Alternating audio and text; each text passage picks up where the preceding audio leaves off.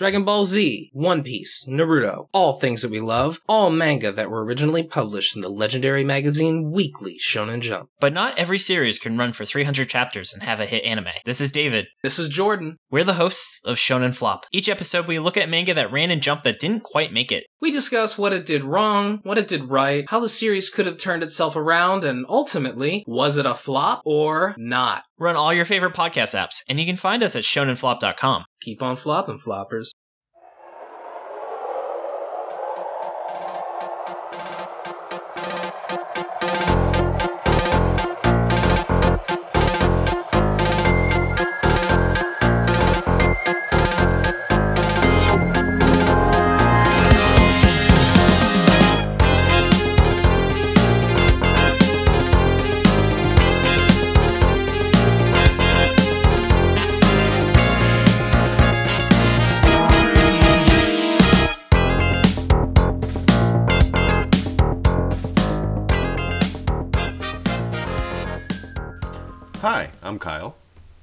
And I'm Trevor, and welcome to Catching Up on Cinema. If you aren't familiar with the program, Catching Up on Cinema is a film analysis podcast wherein myself and Kyle take turns introducing each other to films, and uh, in this way we catch up on our cinema. Uh, so it is the month of October 2020, which means it is time for Kyle's Killer October. Uh, this is a annual tradition on the show wherein uh, I hand over creative control to Kyle and uh, he subjects me to uh, four horror films of varying natures. Um, Kyle, I, I think you had a, a theme uh, in mind for this month. Um, what what would that be? Yeah, the theme for this month is unconventional horror. Mainly, this was an excuse to kind of get Trevor to watch a Lars von Trier film, which I've been trying to do for a while. An entire month dedicated to getting Trevor to watch a Lars von Trier film. but I wanted. To, there's a few other movies that I wanted him to see, and I'm like, well, they don't really fall under any specific category of horror, and they're kind of outliers even within their own little genre. Um, and the ones that I picked, I'm like, what, what do they all kind of have in common? It's just they're just kind of unconventional. And this one in particular, I I want to start off the month because next week, uh, hopefully, we'll get to uh, the one I've been looking forward to talking to Trevor about for a little while now. Um, I started off with Under the Skin from 2014. Um, directed by Jonathan Glazer. Uh, the only other movie I've seen that he's done is uh, Sexy Beast, and you have not seen that? no, I have not, but uh, you've referenced it a few times. I think you said that Ben Kingsley was pretty tremendous in it. Yeah, he's he's very he's very uh, charismatic in that film. Um, yeah, it's uh, it's a it's a it's a it's a strange one. Uh, he's good at making strange little ditties, uh, strange little movies where I'm not entirely sure what I was supposed to take out of that.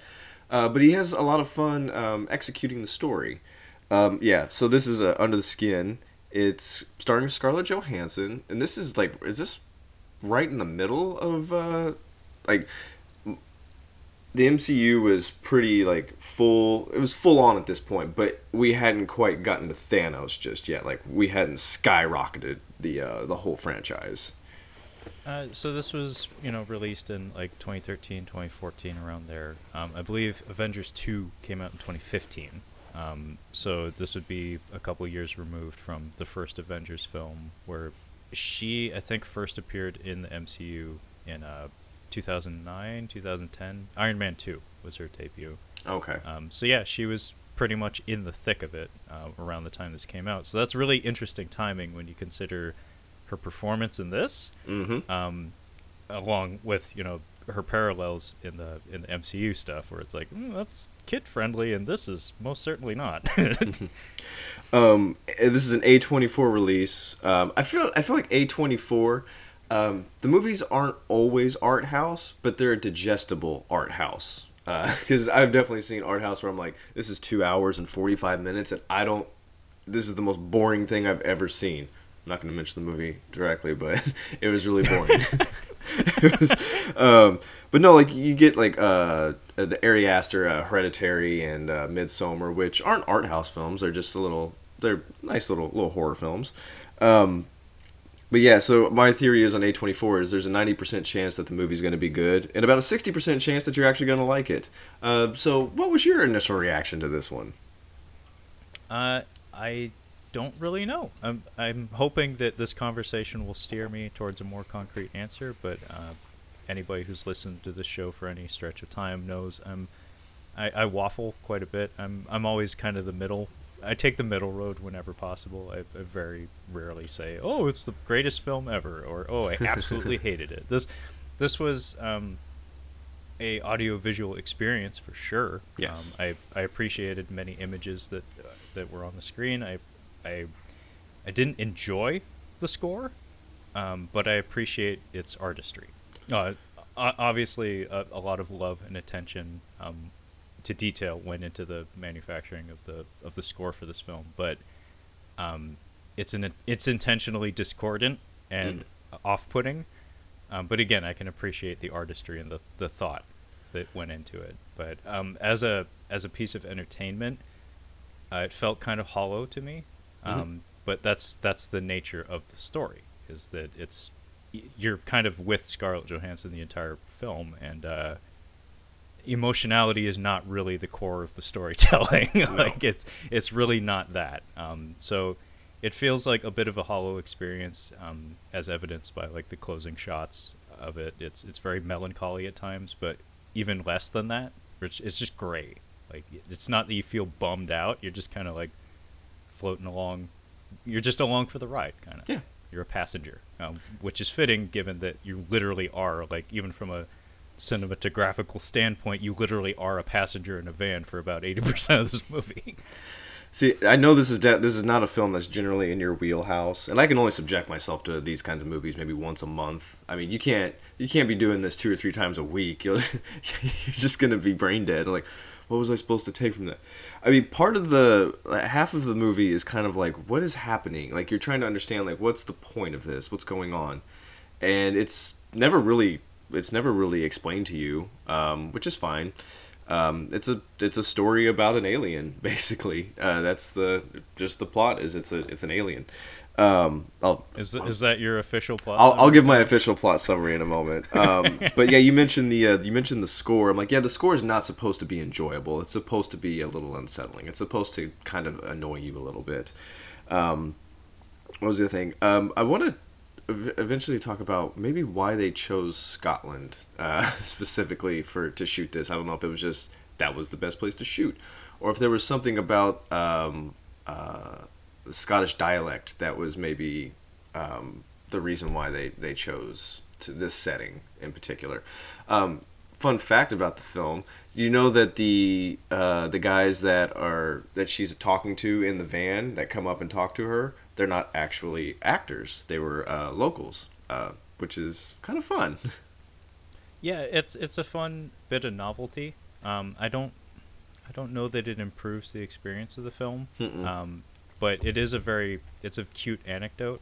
Um, and and thankfully this film doesn't fall into the trap of you know sometimes like a gimmick like that becomes bigger than the film itself. Yeah. Where it's like, oh, we shot this entire film with a, a big name movie star with hidden cameras, and it's like, "Uh, but is the movie any good? it's like, um, it's a small part of this film. Um, you can actually kind of pinpoint um, the scenes when they do things that way, just based on the look of the of the film.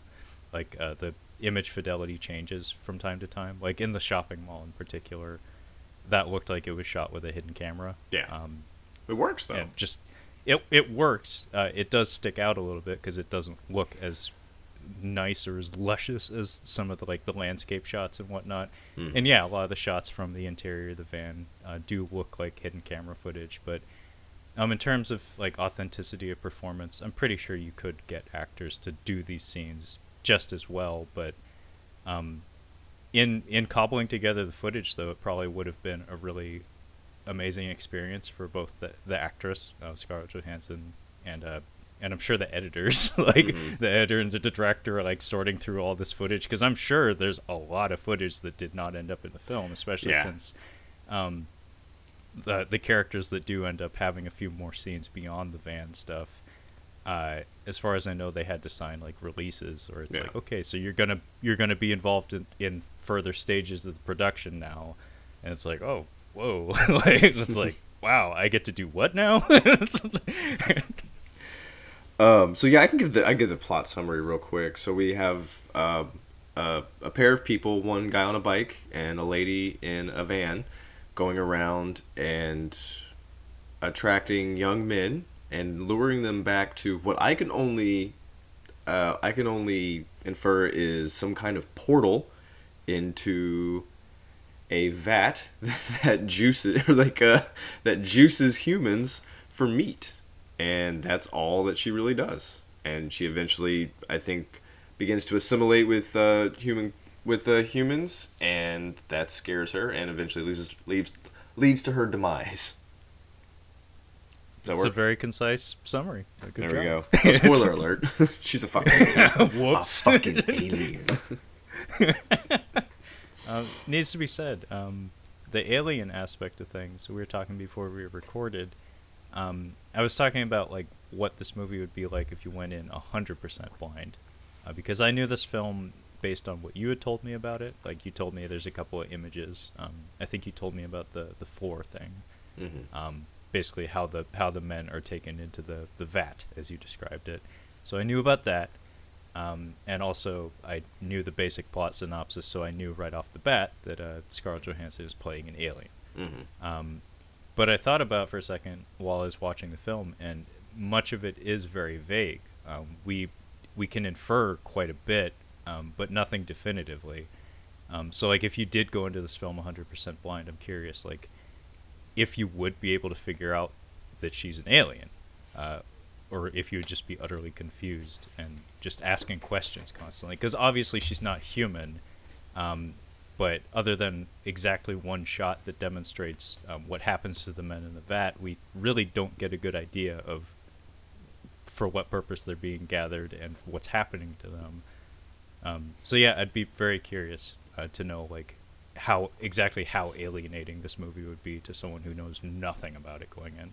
Well, if you know nothing about it going in, I think the I think the movie would be even more engaging because you're just like, what is even happening in this film? Like, what what is she doing?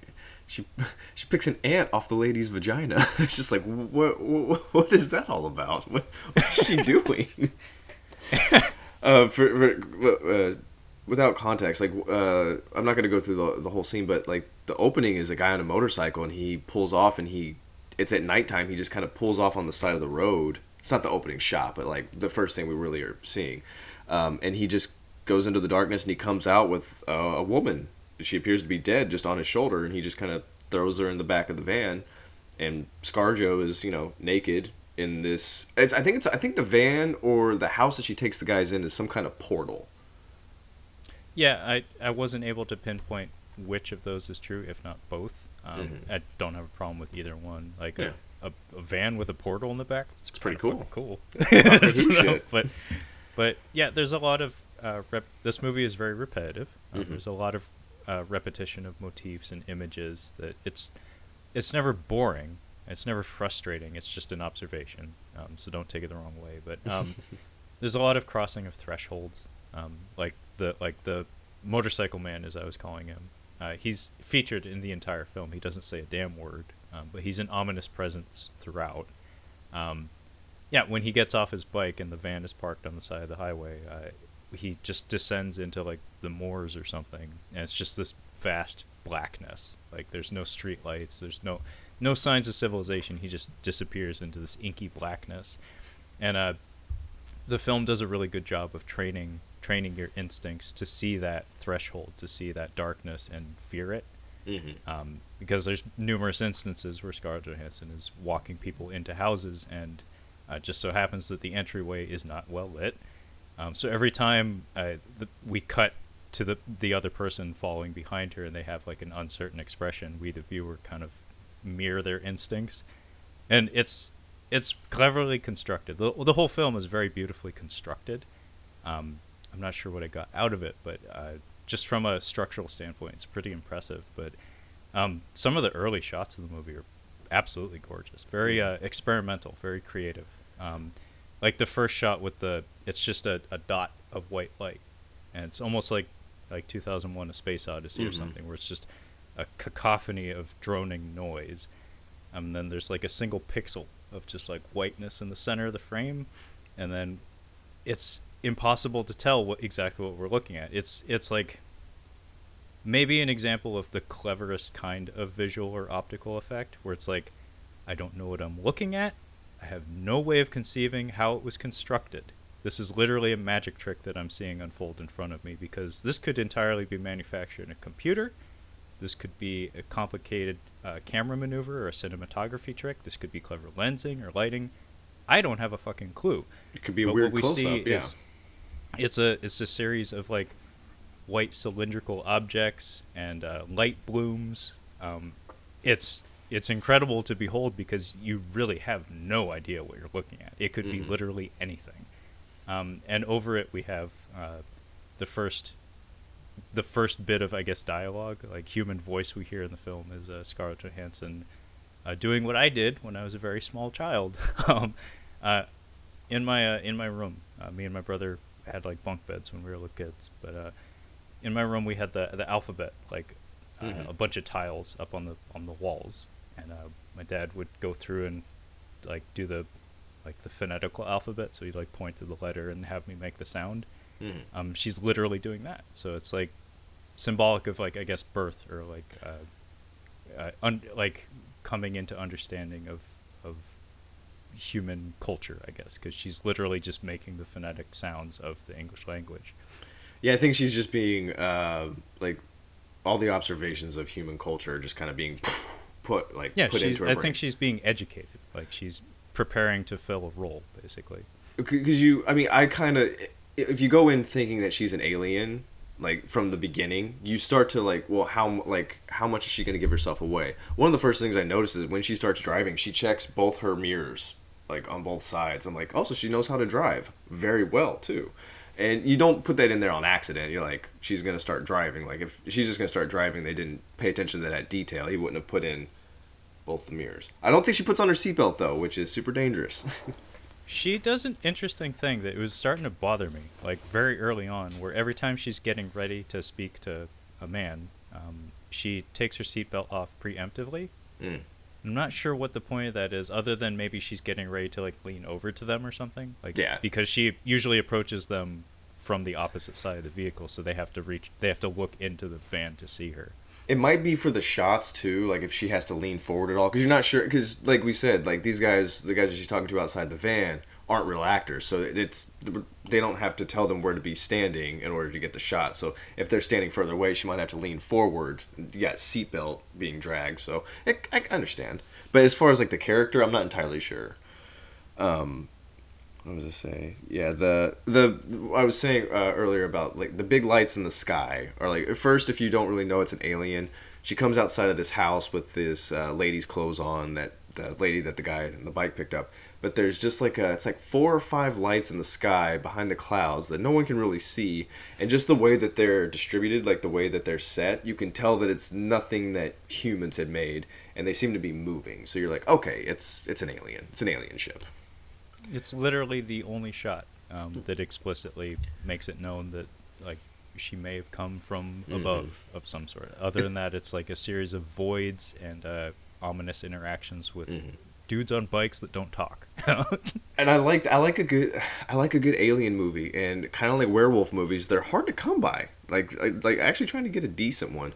Like I still think like aside like from the, the alien movies, like Signs is actually a really good alien movie and it still really holds up.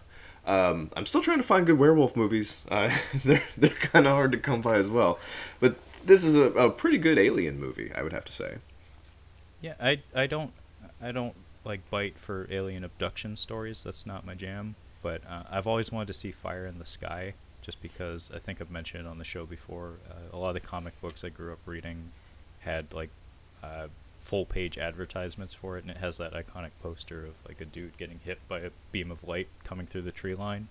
And I guess it has a, a real uh, whopper of a abduction scene. Like it's pretty gnarly, um, especially if you're young. But yeah, uh, alien movies. Uh, I wish there were more of them. I was, I was pretty up on Life uh, when that movie came out. Mhm. Uh, I think 2017. I think you felt the same, right? Yes, I think that that movie is it, it gets panned, like it gets criticized. I'm like it's actually pretty solid. Yeah, no, it it was very much like that. That's what I like. I mean, I was talking about uh, animal attack movies on the uh, on the most recent uh, catching up on Blu-ray episode, and it's like I will always show up for a Monster on the Loose movie, uh, even if it's an extraterrestrial or whatever. I mentioned him at the top. I think Ari Aster, with his like the way he films, I think that he could make a pretty unsettling alien movie. I don't know his his uh his pacing might not work for that kind of movie. I, I was gonna say it would be very atmospheric. He makes you wait. Yeah, he's gonna He makes you wait. he's gonna make you wait. Yeah, um, I- Oh, I, fuck. don't doubt that he could do it, but um, it would it would have to be a, a very unconventional one where it's like it's it would be one of those frustrating arty horror films where it's like this isn't actually a monster movie; it's about uh, Something domestic abuse, and the the monster is a projection of something or something or other. Yeah, first thirty minutes of Ari Aster movies are you will go to sleep, or I will put you to sleep, and then it kicks in finally. Um, it's you- every every like major like gotcha moment in his movies is very widely spaced um, but expertly executed but you uh, yeah, you can't you can't expect a thrill a minute experience but that's that's why those moments hit as hard as they do is because and they leave a uh, the lasting filler in be- impression. the filler in between is really well put together. It's never wasted. Um, but in terms of like big moments, it's like you know we're gonna let it breathe for a minute, and then we'll have another one of those. And usually it'll happen when you're not quite ready for it. Yeah, as I say, well, Hereditary does a much better job of building tension than Midsommar. Um, Midsommar's just a little bit different in how it builds up tension, and I think ultimately the payoff is pretty good. It's just I don't think it's as uh, concise as Hereditary. Um, That's do you want to? I'd, I'd I'd like to see the director's cut of that someday, and I'm pretty sure you you ought to as well. Like it Yeah. seems like something you should see. I can't wait for him to put on another movie. um, do you want to talk about her performance? Because there's like there's definitely layers to it. Like as the movie progresses, like the way she interacts with people, and then ultimately when she kind of stops interacting. When she stops interacting, it's like I don't think she says a word after a certain point of the movie. Yeah, I think you're right. Um, well, it's it's funny that you've like introduced the topic of her performance because her performance is basically the movie. The movie, other yeah. than fre- other than frequent and frustrating cutbacks to uh, Motorcycle Man. I, that that was the one bit of repetition that actually started to bug me because I was like, okay, this is getting silly. Like, I- like was- he's got to get there now. There's some really good shots of the motorcycle man, like like like some really really far off shots taken. But there's one in particular that I really liked. It's when she's on the when she's on the run and you have him like driving down the road, and there's the one behind. Like there's somebody filming from behind. I don't know why. I just really liked I, I liked that sequence.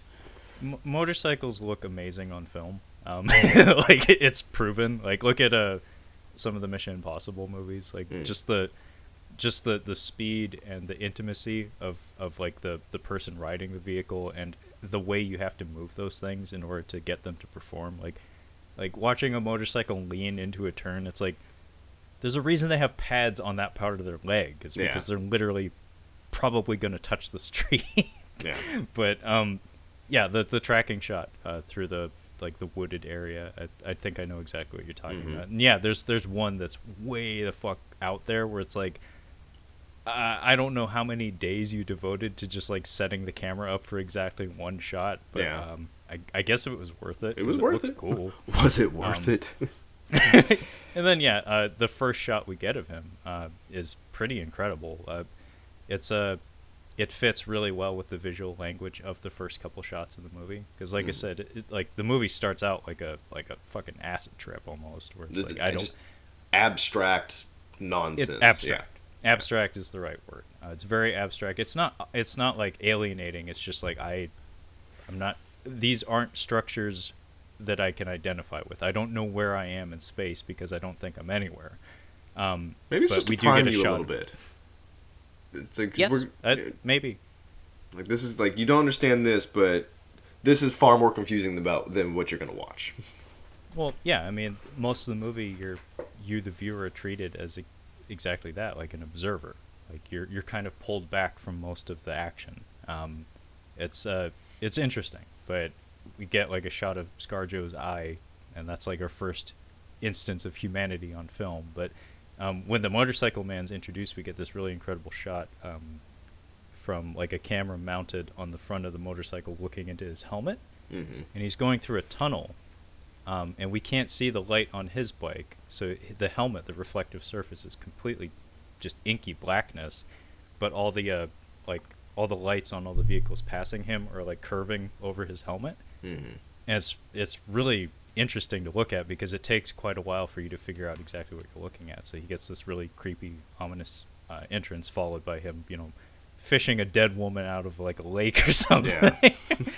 but yeah, ScarJo's performance, though, that's what you'd brought up. Um, it it's very layered, and it it is it tells a story, um, and like you said, the the dialogue is very sparse in this film. So it's all credit to her for varying her performance, like within continuity of the film, because she has a very specific beginning point and end point. Like she goes, she goes through many changes, uh, many different moods, and she plays many different angles. But um, when we're introduced to her, I'd, I'd like to zero in on that scene for just a second. Go Um, for it.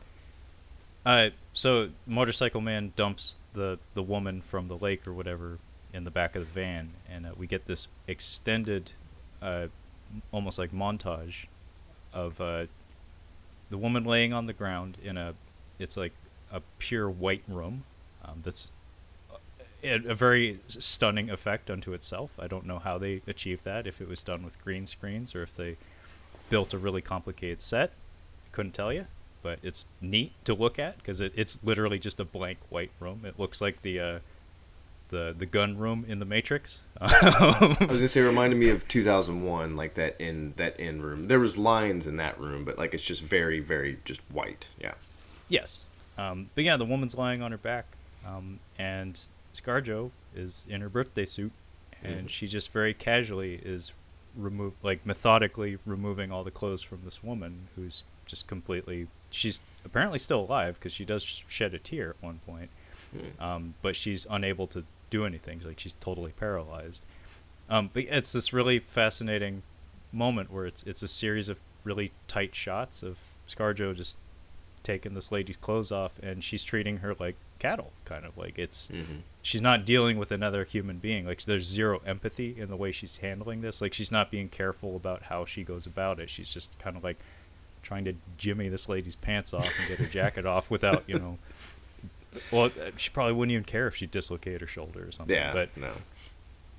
but yeah uh, that's where the the ant happens um, Mhm. that you pointed out she she finds an ant crawling on the surface of the woman's pelvis and just like we get this macro shot of her just like observing this ant in close up um, and in doing just like five minutes of research about this movie i guess the whole the whole idea the whole concept behind the story is that this this is based on a, a novel um, that neither of us have read as far as i know. Um, and I guess the content of the book varies radically from this movie. That's that doesn't really matter, but um, I guess the the concept of the film is that we're this is a story about an alien observing humanity. So the idea is every every experience that Scarlett Johansson is having in this in this movie from the first minute we're introduced to her is kind of her introduction to the human world and her learning from it and having it rub off on her. Um, and if you think of, I think that's the most important piece of information I would give to someone going into this movie because I Yeah. do think it adds a lot of depth uh, to the experience quite a bit if you know that. Mhm. If you know that that's the point of it. Yeah, because I like when she has like uh or like a sensory overload. Like one of the first instances is the soccer match. So she's driving around. She talks to a few guys. She does a little catch and release. oh shit! I forgot. So Theo Von, uh, sorry. s- Side note: Theo Von was uh, I picked up a hitchhiker, and I guess he was driving like, "You hitcher?" He's like, "Yeah." He's like, "I've been hitching for a while." The guy was super nice. Like he, Theo was just giving him a ride, and he's like, "Who's this, like the weirdest people you've ever met?" And he's just, "Oh, I've met some weird ones. Like, you ever met a killer?" And uh, the uh, the guy's like, "No, I haven't met a killer, not that I know of." And he's like, "Okay." And uh, Theo dropped the dude off, and uh, Theo's like, "Ah, it's doing a little catch and release today. Let him go." It's so fucking funny. I fucking love Theo Von. But yeah, she does a little ca- uh, little catch and release because I uh, the first time I watched it I didn't notice it. This was the second time I watched it. Like she picks up a couple of fellas, but actually just drops them off at their destination. And I thought that was a, a little strange going back through. I'm like, oh, I didn't pick up on that. But the big one, yeah, she uh, she's driving around just just like a serial killer would, just kind of driving around looking for people to pick up. And she goes through the uh, the soccer like there's a whole bunch of uh, soccer fans just going through the streets, and she's just kind of she doesn't panic or anything, but she's just like not sure what to do, and she kind of has to pull over. I think she still kind of drives through them as well, and they're kind of looking at her like, "What are you What are you doing?" Well, yeah, she's like keeps inching up Mhm. towards the crowd of people who are just you know all jaywalking because they're a herd of people. They can do that, but yeah, she just keeps inching forward, and eventually she like pulls around the corner. And what I got from that is that she was looking for people that were isolated, Mm-hmm. um, because she did like in the early goings, especially she was keen on asking men um, if they had other people that were waiting on them. Like, are you Mhm. are you meeting someone? Do you have a family? Serial killer kind of shit. And Yes. yes, she does have a, a Buffalo Bill van that she's cruising around town with. It's nicer, dude. All I'm sorry, like uh, all the dudes that she's talking to, like none of these guys are good looking. Like they're none of these guys are uh, handsome men that she's talking to, um, and she is in the 2013 Scarlett Johansson. Like she's gonna turn a few heads. So the fact that some of these dudes are one dude in particular, she takes back to the house, and he's just like, uh, I don't know about this, man. if you get that gut feeling, just walk away. yeah, no, I I got the sense that like maybe that was part of the selection process is that she's looking for people who who will acquiesce to whatever it is she's requesting. Um, you know, not so great looking lonely dudes um, would probably be more readily accepting of the idea of hopping into a van with a beautiful woman. It's kind of a this is kind of a female serial killer kind of movie. Like, yeah, she totally goes up. She has a, a specific type she's going for. She asks the right questions. She's got the van. She lures him back, and she's completely dead, like dead eyed about doing it. I do like how she she flips. Like she like she's driving around, and she, there's just no like she's Terminator. Like she's just a robot, just kind of driving around. And she starts talking to people. She gets the smile and everything. I think at one point she had kind of an accent. Uh, just just a, one of the guys she talked. It's I think it's like one of the very first guys she talks to. It sounded like she was putting on a little bit of an accent, but then it just goes away. Um, She she tries she's putting on an accent throughout the entire film. okay, but I, I don't know it. I don't know what kind of uh, UK accent it is. I'm I, I, I'm a dumb American. I don't know Yeah. all the all the accents from from it's block not to Scottish. block. Whatever she's doing, it's It- not Scottish. It's not Scottish, but she does put on an accent throughout the entire film. Um, and yeah, I don't know if there are s- specific criteria because um, it it does seem like she's being selective. It, it seems to have mostly to do with like if they have families. Yeah. Um, she doesn't want she doesn't want anyone that anyone will look for basically. Um, because like one of the people that she stops uh, immediately says like, "Oh, I have a family," and she's like, eh, "Can we end this conversation so I can move on?" like, Yeah, she immediately drives away from a couple of guys. She she almost gets attacked by one little group of uh, little shitheads in the movie, but there's one that she just like, she, okay, and then just like takes off like immediately. Um, but yeah, I like how she switches it. Like she'll just drive away and then she'll just go right back to like just dead eyed. Well, yeah, that's one thing I wanted to key in on about the early stages of the film, which um, were very, very engrossing. Uh, it was very engaging. Um, I think before she started to develop a character, I don't know what that says about me, but um, er- in the early goings, it was really interesting to me how uh, she was very uh, business minded. Like she, she had a very clear goal. Like, and she didn't beat around the bush. She was strictly out to perform a task, and she was almost like comically single-minded about it. Mm-hmm. Um, and the point that I'm talking about is not a funny scene at all, um, but I know it's a very important scene to the movie that I know you wanted to focus on was the the beach. Yes. Um, the way she handles that situation is it's almost comical how like about her own problems she is. Um, but we should talk about that scene like in depth because it's one of the better sequences in the whole movie. I mean, I, I mean, I'll give you, I'll give you this. Like, at a certain point, the movie does get kind of tedious to pay attention to. Like, after a little while, you're just like, okay, this is kind of, this is kind of dragging on a little bit. I think the movie finishes pretty well, but there's a big, there's a good sloggy section of the film. Um, but this, we should go ahead and talk about it because I wanted to talk about um, her interaction with the swimmer guy because that's where her so she's really good at making small talk and getting these guys. She ends up getting one dude uh, into the goo. She just kind of starts taking off her clothes. She doesn't say anything. She just leads them to either the van or or a house. I think it's the house. Yeah, and she just kind of like gives them like the follow me kind of thing, where she's kind of taking off her clothes, and the guys start taking off their clothes, but as they're walking, they just kind of sink into this pool of some kind, and she just kind of leaves them there. Well, Yeah, it's- it's, kind of interesting how that's executed because the first time she gets someone, uh, it we we progressively get more and more and more of the process, and um, fittingly enough, like like I said, this film was expertly constructed, like from an editing standpoint. Um, by the time we get to the last of her abductions, uh, we get to see the process in like really intimate detail. Um, but the first time it happens, uh, we cut away from it. that's true. Um, we don't we don't even get to a house.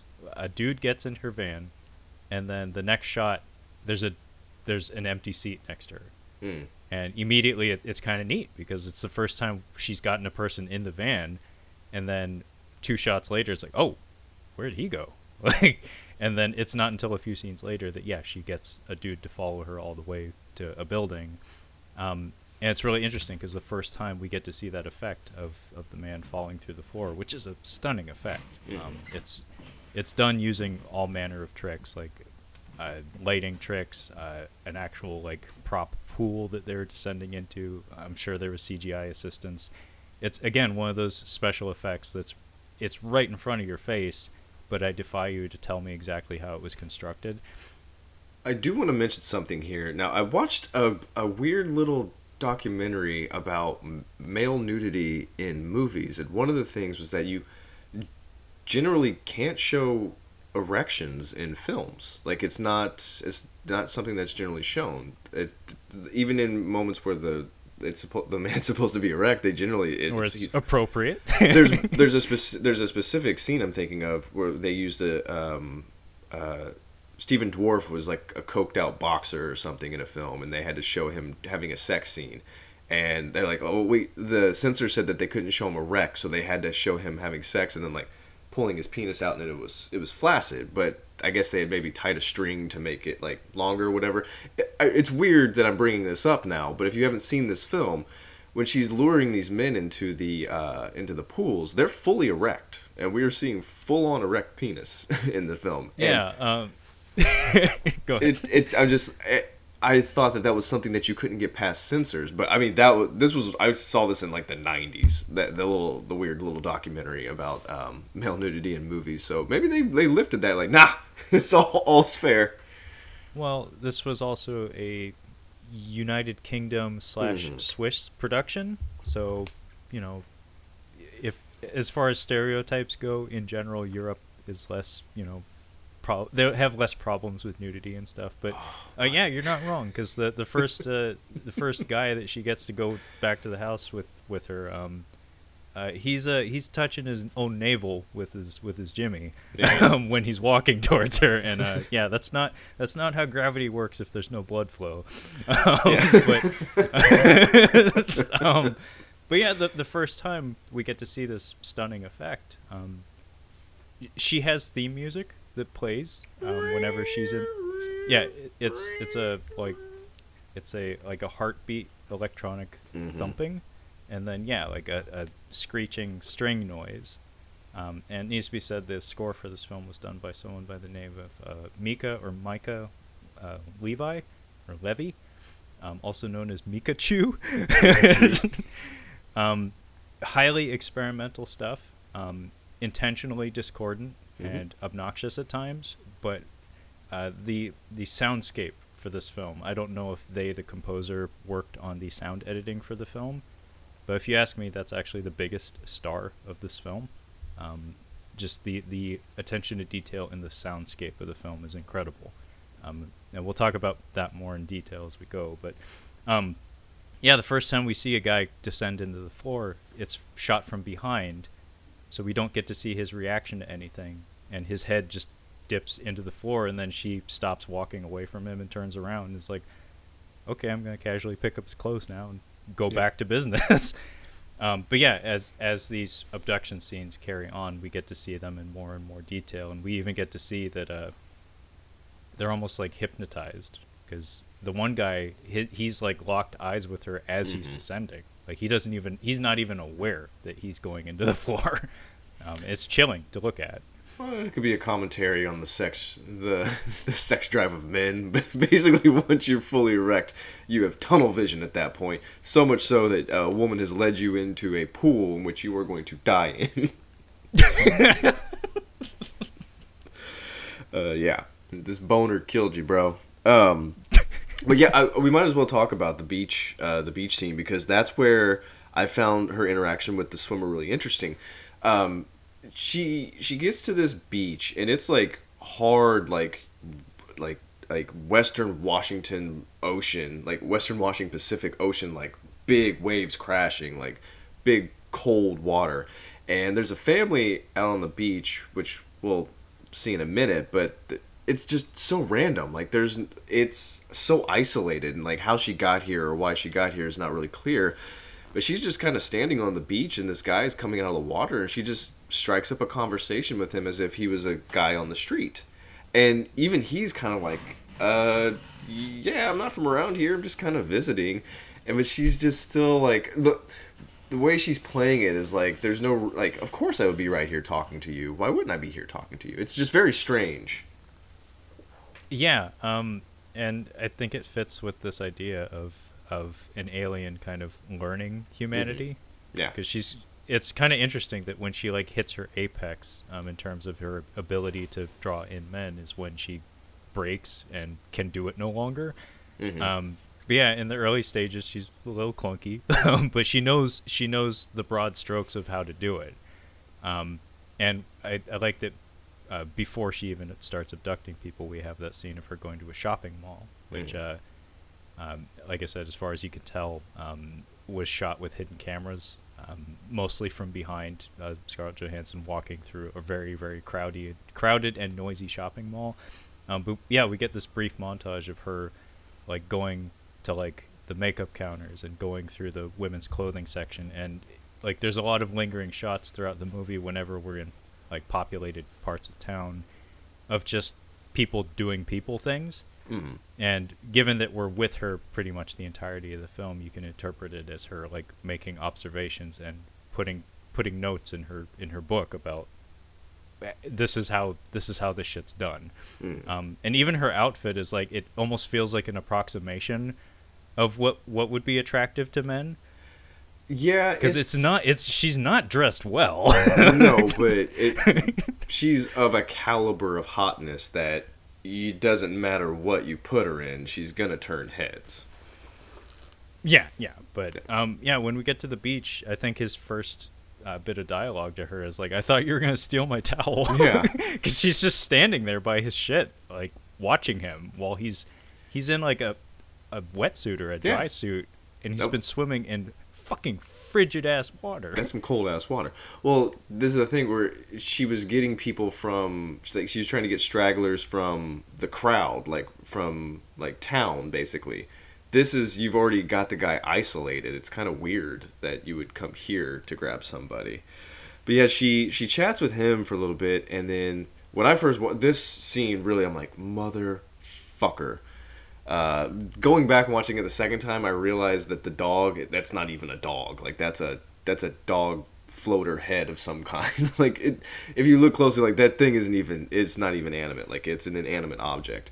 But there's a uh, like they're sitting there talking, and then uh, some kind of noise, or they realize, and there's a, a woman in this really really rough like uh, rough water. Like it's not water you get into, and you can see a woman in her street clothes, and she's swimming out into this water, and she's going after a dog, and it looks as though the current is pulling the dog out further, so she you know freaks out, and then the uh, the husband ends up running out in the water too, and then the guy in the wetsuit runs over there to uh, to go help, and ScarJo just sits there sits there watch. She also doesn't have a name in this, so we're just gonna have to call her ScarJo anyway. Um, but she just kind of sits there with her hands in her pocket and just watches the whole thing unfold. Yeah, it's it's really well executed. It's very chilling because if I remember right, the the score kind of takes a breather at this point. The score is typically ever present throughout this film. Mm-hmm. Uh, it's just all manner of no. This is a very noisy film, actually. Like Yeah. it, it kind of vacillates back and forth between being like hundred percent quiet and noisy as hell. Yeah. Um, again, it, you're supposed to be viewing this film through the lens of an alien, um, which makes all the sense in the world. But uh, yeah, uh, it's interesting that most of the beach shots are from her perspective. Mhm. So all the all the action is happening at a great distance from us. And yeah, she she just plants her feet and just casually observes. But um, part of what makes this sequence so effective is how like legitimately harrowing it looks. Yes, Because because I, I can't speak for the dog, but the the man and the woman are real. those are those Yeah. are real people in real rough water, and I, I would imagine they were tied up to lines or something on the shore. Um, And you've got somebody in a jet ski out of frame over there in case something happens. Like, yeah, they took the right precautions. You can't put a. I do- I don't think you can put a dog out in those those kind of conditions. no, no, no, no. Somebody somebody would object to that. I would object. sure. I would object to that if they did that. You know how I love dogs. I know how you love dogs. But yeah, w- watching it, especially seeing it at such a great distance, because it's not cinematic, it comes across as very legit. And Mhm. um, just watching the water and watching how dangerous it appears, it's like, oh wow. Um, and yeah, the the woman and the dog disappear. Yeah. Um, the the uh, the man in the wetsuit uh, retrieves the man, um, pulls him back to shore, um, and then the man immediately goes right back out. Um, all the while, uh, his baby is crying. Yeah. like twenty feet up the shore. This this man has the worst dad instincts ever. Like, I'm sorry. Like, first of all, your dog shouldn't have been out there. It, trust yeah, me. if- no fucking shit. if it were me and I allowed that to happen, I'm like, I don't, I don't even know what I would do if I let my dog like get get out in the water like that. Like, I, it would be tough. It would be hard. But like, if my partner then goes in to swim after him, like, like I've got the kid here. Like, I gotta stay with the kid. I'm sorry. Like, bad dad instincts. This poor kid. I love his outfit though. he has a nice, like a nice big wool sweater on and a jacket over that too. He looks, he looks nice.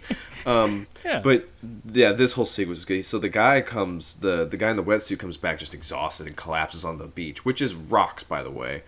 And I I love this where she just kind of walks up to him and she looks around, like ScarJo just kind of looks around and picks up a rock and just smashes him in the back of the head.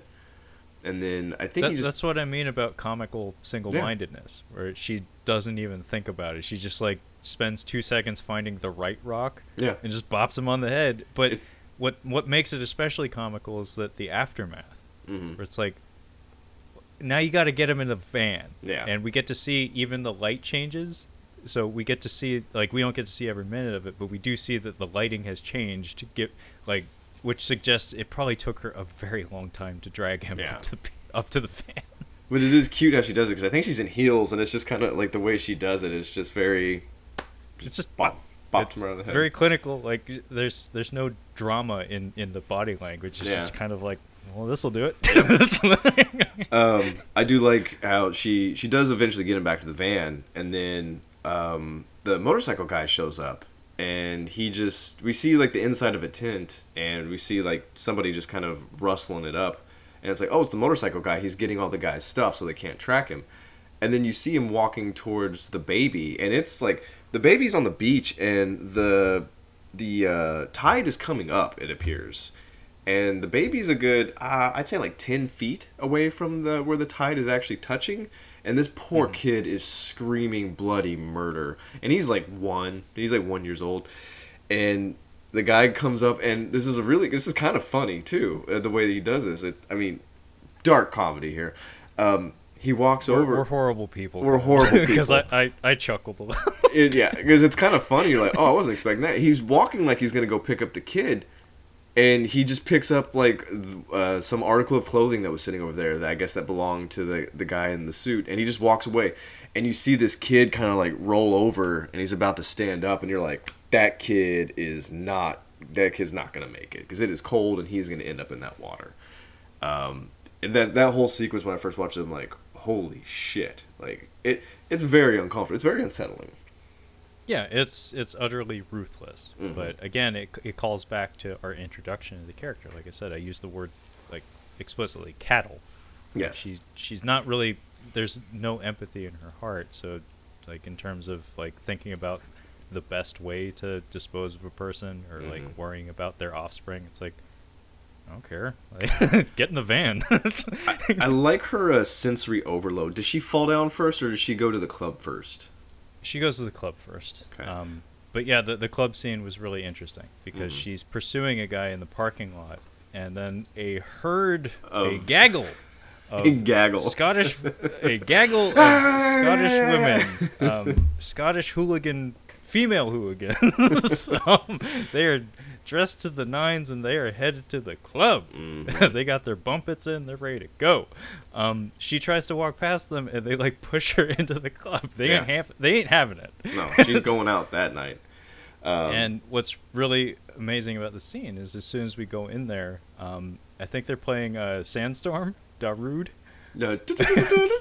Yep, it's Darude. It's Yeah. Sandstorm. I think that was from like the year 2000 on the nose. But Yeah, there's a there's a Um, funny there's a funny video of a guy that has like a toy trumpet who I guess was probably in band. They he does it. It's really funny. I'll have to send it to you.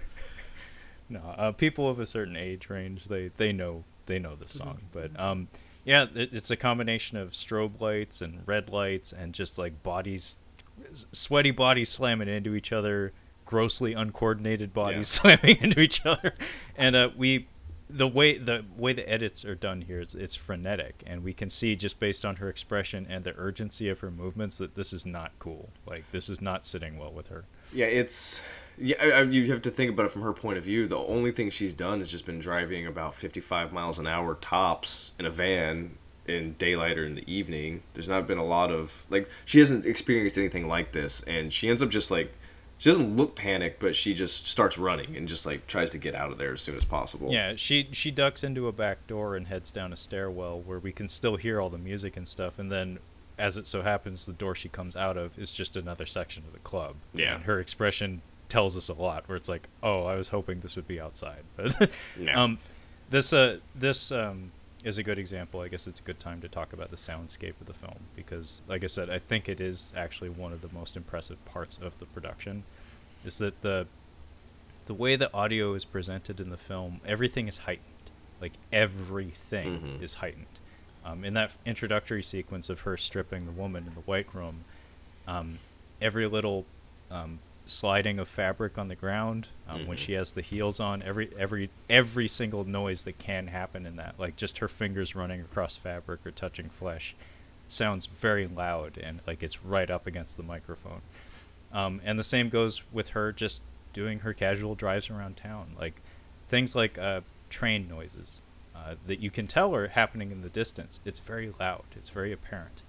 Airplanes passing overhead. In fact, uh, when she's in the parking lot before she goes into the club, an airplane passes overhead, and it is so incredibly loud, it just consumes the sound in the room. Like you don't hear anything but that.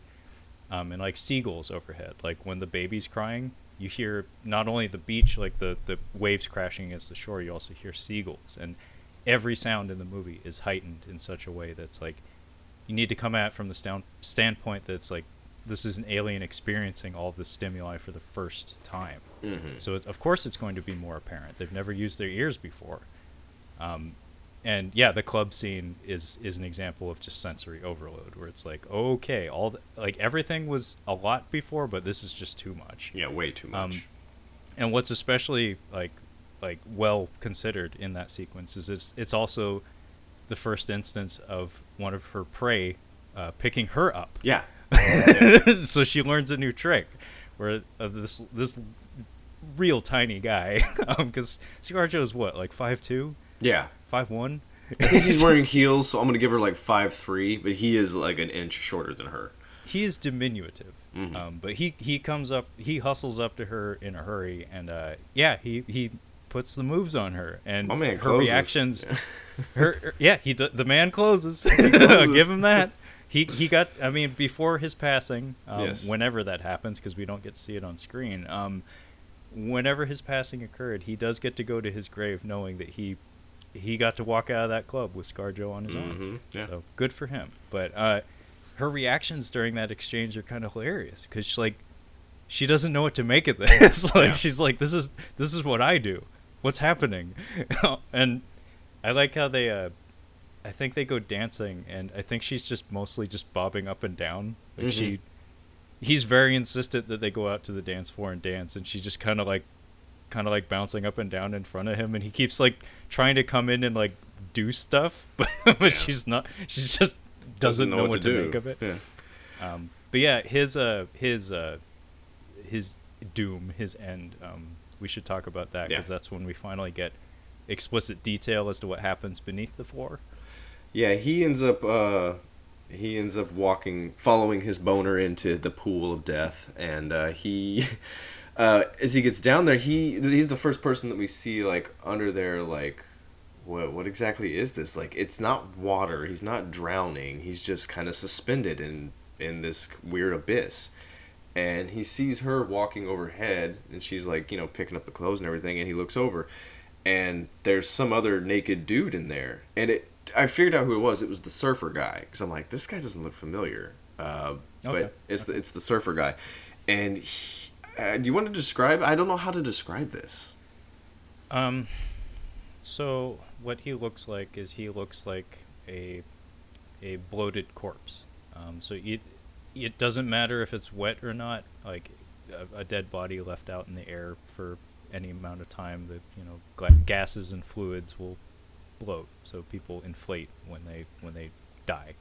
Um, and also the way his his skin hangs, it's almost like take your your fingers pruning if you hang out in the pool for too long, and spread that across your entire body, mm-hmm. um, and leave that person in a pool for a week. Yeah, Kyle Kyle is pulling on the flesh on his my weenus tricep. yeah, Yeah. the, the elbow skin the weenus yeah it's kind of like it's if you pull your if you pull your elbow skin it's kind of like that it's just like very like there's The idea is his skin is there's it's no longer taut Uh, yes, it's no longer taut, and it, it's because he's suspended in some sort of fluid. It's it's kind of flowing, and it looks like there's a layer of fluid between his epidermis and his muscle tissue.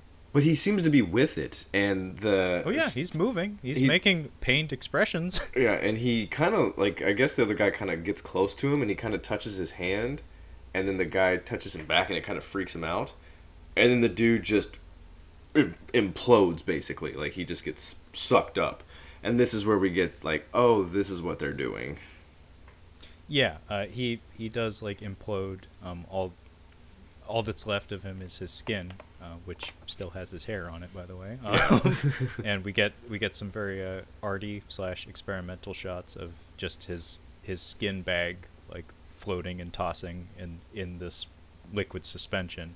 By the way, both of them are entirely lit in like a shade of blue. Mm-hmm. Um, it's very trippy stuff, and they're just in a completely black void. It's it's it wasn't it wasn't hundred percent frightening, but it's very off-putting. It's Very I don't. I don't I don't want that to happen to me for No. sure. Um, especially because, like you said, he's with it. Like he's it's like you are alive when they, When start, they start to, eat, you. Yeah, yeah, and, and then we Um, get the warm liquid goo phase. Yes, Kyle. That's that's the best description possible for what we see. It's just a single shot of what appears to be a. Uh, it's all bathed in red light. It's just a sluice with um, what appears to be gore and just like meaty tissue sliding sliding down away from us, down a chute of some sort. Um, so it's inferred, I guess, that all of all of the contents of his skin bag uh, were pushed down this chute. Uh, Yeah. To where, to what destination we don't know. For what purpose we don't know. But uh, looks doesn't look fun. That's for sure. so uh, one of the more uh, noteworthy abductions that happens, and it's actually like kind of the turning point of the film. So Yeah. it's important that we we key in on it. Is a uh, ScarJo uh, at approximately like the midway point of the film. She uh, ends up abducting a uh, a man with a facial disfigurement. Mhm. Um, this is a this person is an actor. Uh, their name is Adam Pearson, um, and what you're seeing on screen, this is legitimately his face. So this is not prosthetics. This is not makeup effects. This is a real person. Um, and as an actor, I thought he did really well, actually. um, but uh, this uh, sequence is really interesting because, like I said, this is a turning point not only for the film but for uh, ScarJo as a, as a character. So, um, and and it's kind of neat how we get to see it all unfold like beat for beat uh, because uh, unlike some of the other abductions we get to see everything from beginning to end so she like pulls up to this guy uh, who has a hood on and everything, so we can't really see his face. Um, uh, she she like calls out to him like one frame before he's even in in sight. Like Mhm. this, like I said, this is kind of represents her at the peak of her her powers in terms of like luring men into her thrall. So like she is so quick on the draw, she's almost ahead of him. but Oh, she uh, is she- ahead of him. yeah, she is very much ahead of him. She has to coax the hell out of him uh, because he's not really, uh, he's not exactly uh, on board with what she's offering because he's probably skeptical. Um, but yeah, she like entices him into the van because she's like, "Oh, I can, I can give you a ride to the grocery and stuff." And I liked his reaction when they stop. He's like, "This isn't Tesco's." This is like, because that's the name of the grocery. He's like, "You didn't take me where you said you were going to." Fucking bitch. he's like very disappointed, but um, yeah, she has to like play every card she has to get him to come along. Like she has to forcibly like grab his hand and like make him touch her face and and like touch her neck, and she has to press him pretty fucking hard to get him to come around. Um, and eventually, it does work out. Um, but what separates uh, this sequence of him going into the floor from the others is that um, typically typically it's very silent. She just like turns her back to the subject and walks away from them as she disrobes, um, and then they descend into the into the pool. Uh, this time she's like facing him. Uh, she at some point in her abduction she starts turning around to make eye contact with the person. Um, and this time she's talking to him, like he he actually asks like, "Am I dreaming?" And she's like, "Yeah, you're you're dreaming." So it's it's just a much more intimate exchange. Before it was very dispassionate. Mhm. It it was very much like her hitting the guy with the rock on the beach. It's very clinical. It's just like, okay, let's get this shit done. This time though, she's like kind of sensitive to to whatever problems he's having because he's you can tell he's nervous. He's not as locked in on on you know pursuing her as some of the other guys were. Um, but sure enough, yeah, he does descend into the floor just like all the others. Um, but we get a moment when she's leaving the building, um, where this was hinted at earlier in the film, but it was so it was so hazy uh, and vague at, at the at that point in the film that uh, we the viewer knew something of significance was transpiring, but we didn't exactly know what. Um, so what I'm alluding to is uh, there's a sequence um, where they're just in a, a room together, the motorcycle man and ScarJo, and uh, he's just uh, take, taking a look at her, like he's right up in her personal space, Yeah. and uh, he's just locking eyes with her as she stares straight ahead um, from multiple angles, and I interpreted it correctly as far as I understand it uh, as uh, him checking to see like, are you still you? Like, like I, I it was very ill defined at that moment, but I was like, obviously this is him sizing her up, trying to get, trying to make sure that she's staying on task or something. I Um, think on and- task, and also at, at the end of the film, she starts to deteriorate. So I think he might have been also checking to make sure that she's still intact. That could be um, because we do get a close up of uh, of her eye um, towards the end of the film, um, and it looks fine. But yeah, it could be that her uh, her packaging uh, Mhm. could be it could be temporary or something. Like it, it may have an expiration date. Um, that's a that's a good that's a good interpretation. Um, but this gets revisited after the the man with the disfigured face goes through the floor because Mhm. uh, as she's exiting the building, she comes across a mirror, and she's like mesmerized by her own reflection. Like she doesn't express any emotion, but she's transfixed on her reflection. Like she can't stop looking at herself. Um, and it's that moment that kind of changes the the flow of the rest of the film. Yeah, because we we she she leaves, and then we kind of get a scene where this guy is just running naked through a field towards his house. Yeah, she. I think she steps out of the building, but then uh, she hurries back in or something. And the very next shot is him, the the man with the face, uh, standing outside the building naked. So apparently she freed him, like she went back for him or something.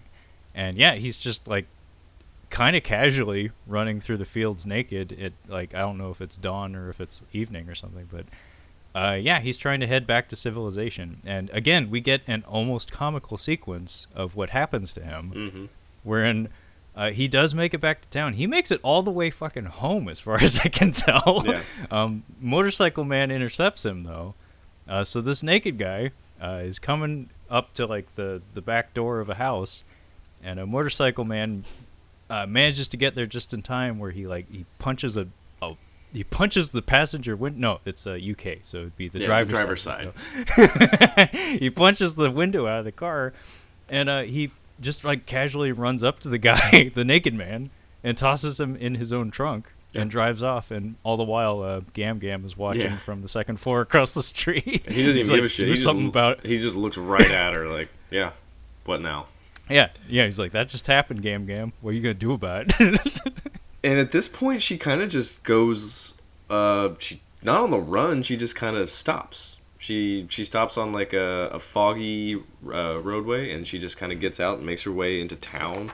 Um, she makes her way into a restaurant, and she tries to eat a piece of cake, which looks does not look very good. It looks like it's going to be a really really sweet piece of cake she tries to eat it. Um, she just puts it in her mouth and then, really obnoxiously, uh, she just spits it out like, like right on top of the cake too, and you can see it, and you can see all the people in the restaurant like, what the fuck is her problem?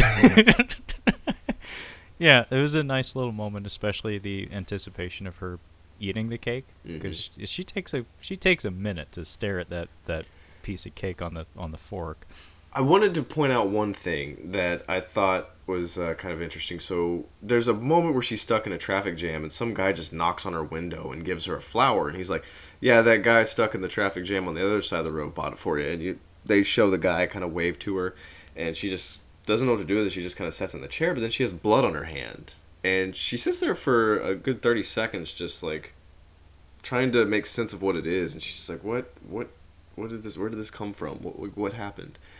and then she notices the guy that was selling the flower has got blood on his hand and i noticed something like i, I half expected her to taste it same thing with the Same here. ant Same here. yeah and i'm like i wonder i don't know why I, it's it's framed like she's going to also. And it just here she's actually eating something. So it's weird she's becoming aware of like like eating something or tasting something.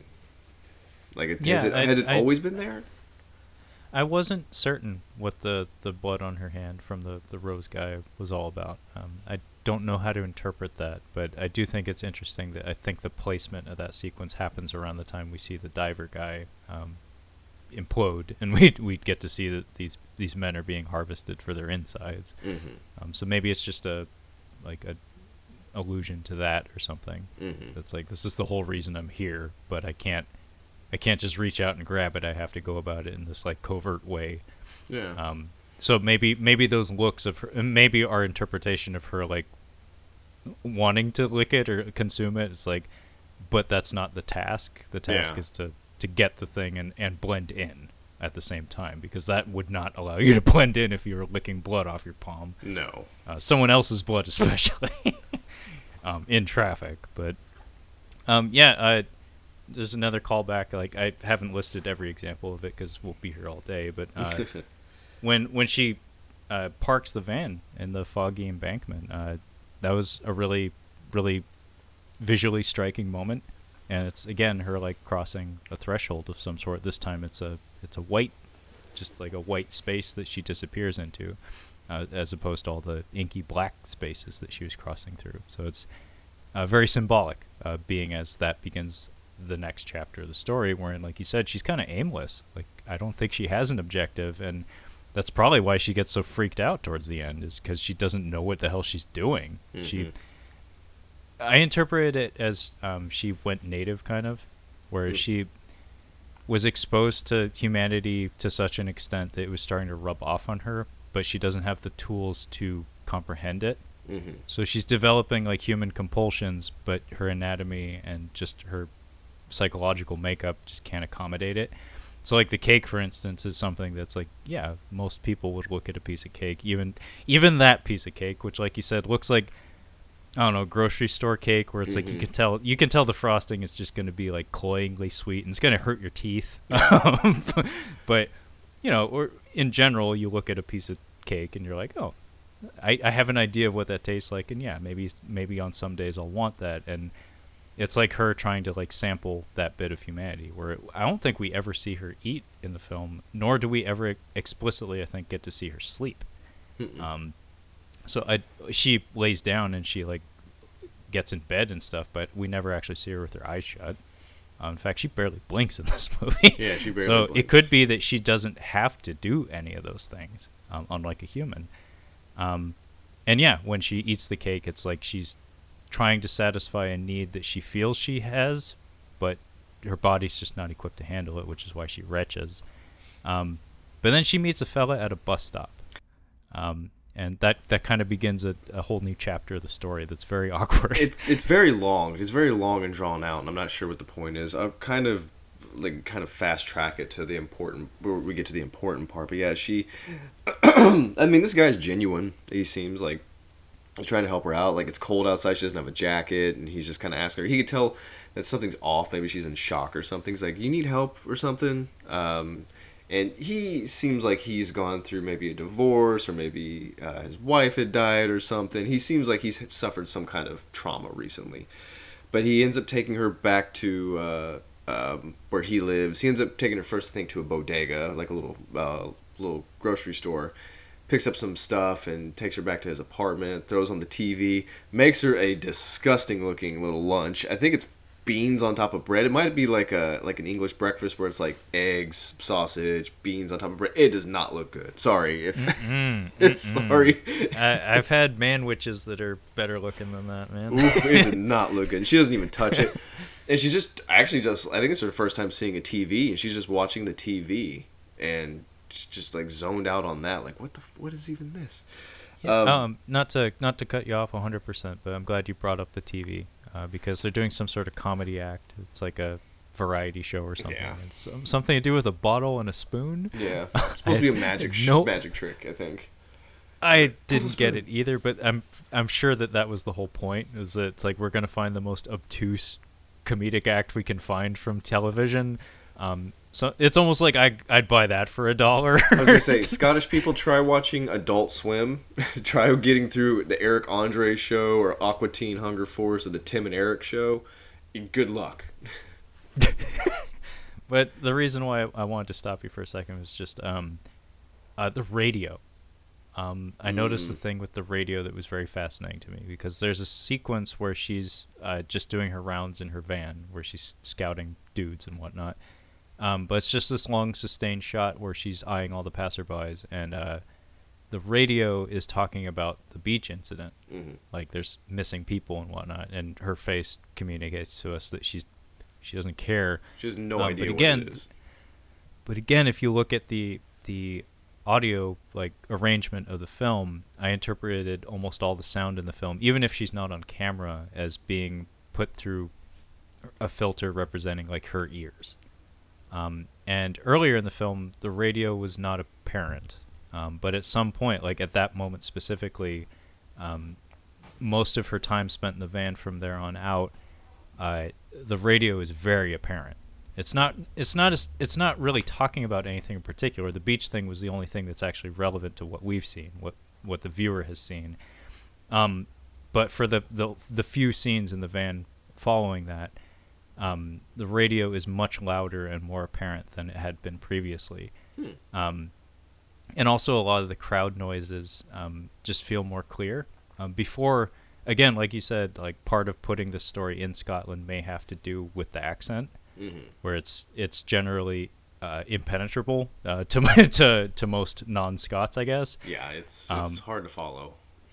Yeah, and when you hear that in crowd noise, it's just a noise of it's just human noise. You you can't really find a voice in between there. You can't find specific syllables or specific words, but the radio starts to get much more clear where she's like it's almost like she's trained her ear to to single out all the distinct noises and and actually make language out of it. Well, something I just I just kind of thought of was uh, there's a couple of instances where some guys try to like try to strike up conversation with her while she's in the van, and both times I had to put on the subtitles, and even the subtitles aren't even cho- telling what they're saying. There's like a guy talking to her from another car, I guess trying to pick up on her, and then the hooligans, like the guys like talking to her, like I have no idea what either one of those guys were saying, and it doesn't seem like she knows what they're saying either, or even cares to understand what they're saying. Yeah, it, that sequence in particular with the hooligans, um, I I didn't pick out a single word what he was saying. The audio for him, for whatever reason, was turned all the way down, um, and I liked her reaction to that too, where she she didn't panic or anything. She's just like, "Oh, I'm out of here. like, I don't need this." Yeah. Um, but yeah, this uh, this fella that she meets at the bus stop, um, that's a very patient man, because uh, like you said, um, from from when she goes native to the end of the movie, I don't think she says a word. She I don't think she says a single word. Yeah. So she doesn't say a word other than uh, to him. Like she, I think she says yes eventually when he says like, "Do you need help? Are you okay?" And Yeah. eventually she does acknowledge verbally, but outside of that, not a damn word. Yeah, he, he makes her food, and they go for a walk. And this is the other Hmm. the other sensory thing was that they end up walking to a castle. It's real nice. He's a gentleman. She have to walk over this big puddle. He just picks her up and carries her across the puddle.